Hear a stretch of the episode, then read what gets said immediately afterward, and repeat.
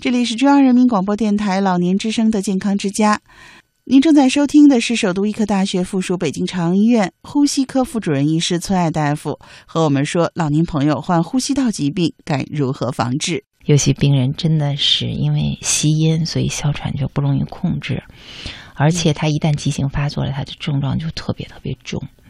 所以呢，啊，除了我们刚才说，您知道什么过敏就别接触。对。另外呢，这个规律用药啊，定期去随诊以外，戒烟是一个特别特别重要的一个方面。还有呢，就是别着凉，别感冒，有时候病毒感染也会诱发它急性加重。另外呢，体重特别大的这些朋友，嗯。啊，适当的减减肥也是有帮助的。因为你体重太大，那哮喘也不容易控制，而且体重太大需要肺是工作更更大。更大。嗯。对，那供需的失衡就变得越来越明显啊，这样的一个情况。我们说起肥胖了呀，呼吸科还有一个病，嗯，就说到这儿了哈，跟那个我们的这个听众、这个老年朋友们，我们介绍一下哈，我们叫睡眠呼吸暂停综合征，尤其是比较胖的这些朋友。特别就容容易得这个病，这是什么呢？就是白天的时候还好，就是我们喘气儿都没有问题，一旦睡觉了，就打呼噜。打呼噜有的震天响，还打出节奏来。打呼噜只是一个这个表现。我们说旁边有一个打呼噜的，周围人睡不着觉，或者他自己睡得特累，这是一方面。但是是什么呀？他为什么打呼噜？我们说一定哪儿窄了，他才能出声啊。这些病人因为太过肥胖，这个脖子呀就变得短，而且舌头和舌根也厚，嗓子后边的那个咽后壁那块脂肪也多，气道本来就窄，这个时候一旦睡了，舌后根根儿啊就往后倒下去了，就容易把气道给闭上了。气道一旦闭上，就跟掐着脖子是一样的，就喘不上来气了。如果我们在白天清醒的时候，我们就使劲的喘，使劲的喘，就就喘过来。可是睡觉的时候，人的反应能力都下降了，他必须得憋气憋到很严重的程度，他才喘这口气呢。这个时候就可糟糕了，就是虽然您还就是在憋得很厉害的时候，您把这口气喘过来，但是前面很长一段缺氧的时间呀。我们说肺是什么？肺不是替自己工作的，肺是一个老黄牛，它是为了脑子、心脏、肾脏、肠道输送氧气的。全身嗯全身都缺氧，时间长了就会出现问题，尤其是像老年人，有时候有点血管的一个中央硬化，本身血管可能就窄，这个时候一旦血管又窄，里边的血液量又不够，血液量好不容易过去一点血，那里边含氧气不够，那不就容易造成问题吗？我们也见过夜里因为睡眠呼吸暂停猝死的病人。有这样的，有这样的，而且呢，出现脑死亡救不过来的也有，很多呢是跟肥胖是有关系的，所以减减肥也是很重要。这里是中央人民广播电台老年之声的健康之家，您正在收听的是首都医科大学附属北京朝阳医院呼吸科副主任医师崔爱大夫和我们说，老年朋友患呼吸道疾病该如何防治。还是要适当的控制体重。真的是要适当控制体重，因为岁数大一点，他不像年轻人了。他扛得住，他岁数越大，他越扛不住。那我们再回过头去说戒烟的那个副作用，嗯有一个什么呀？我们刚才也说了，叫肥胖，就会长肉。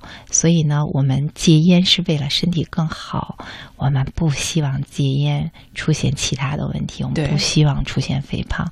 那我们之前也说了，戒烟嗯怎么样防止肥胖啊？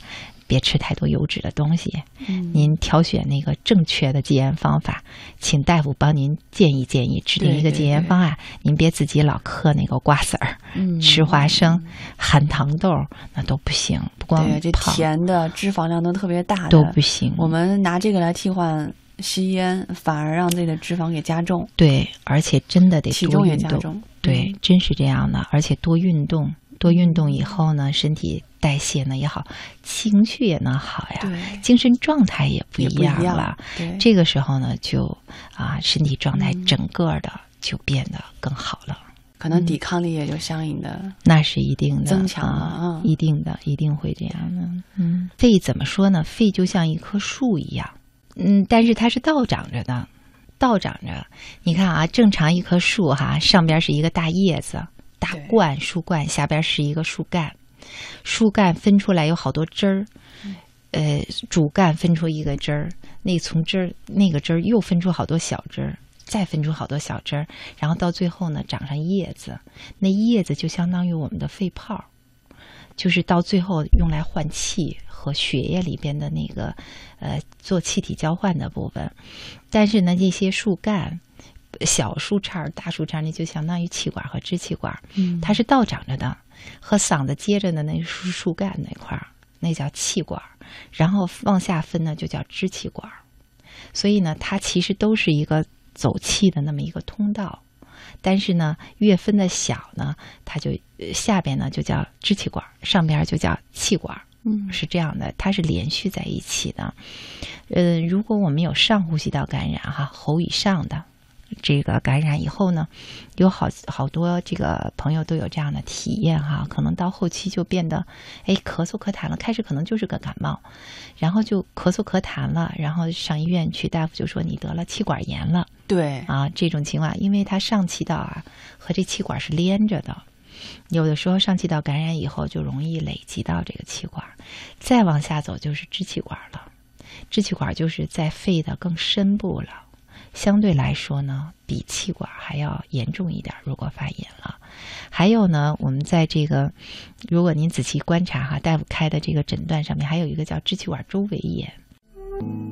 支气管周围炎又比支气管炎又稍微严重一点，因为它不光这个树干有问题了，它那个炎症细胞已经渗入到这个支气管周围的这个肺组织了，它就相对来说更严重一点儿啊。再往下呢，整个肺就出现肺炎了，那就是更深在的这部分，它其实都是呼吸系统的一个感染性疾病，这跟我们说的慢性支气管炎还不完全一样，因为呢，这个从部位，呃。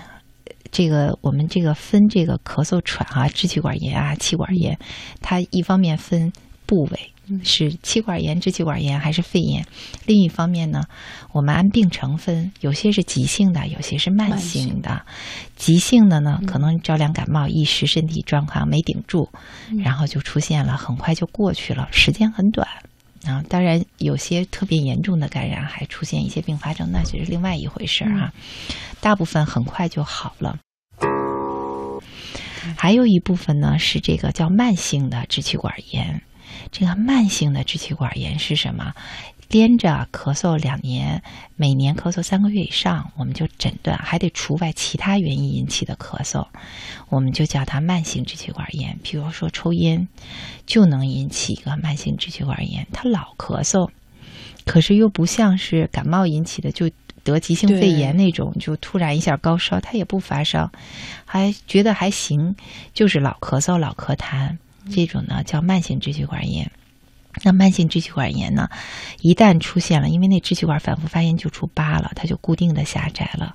一旦出现固定狭窄，就变成什么？就变成阻塞了，气道阻塞。一方面呢，就出现肺气肿；一方面呢，我们管这个叫慢性阻塞性肺疾病。这就是原来咱们老百姓说的老慢支。就出现了这个问题呢。一旦到这个情况出现固定的结构的改变了，那就比较严重了，是不可逆的。那需要就是我们比如说大家在平时生活中能做什么预防吗？嗯，一个是这个我们说这个呃防治感染特别重要，因为很多情况都是感染诱发的。呃，为什么说这些慢支的病人秋天或者刚开春的时候，变天的时候也容易得，抵抗力差，容易感染，就诱发它急性加重了。所以呢，增加全身抵抗力。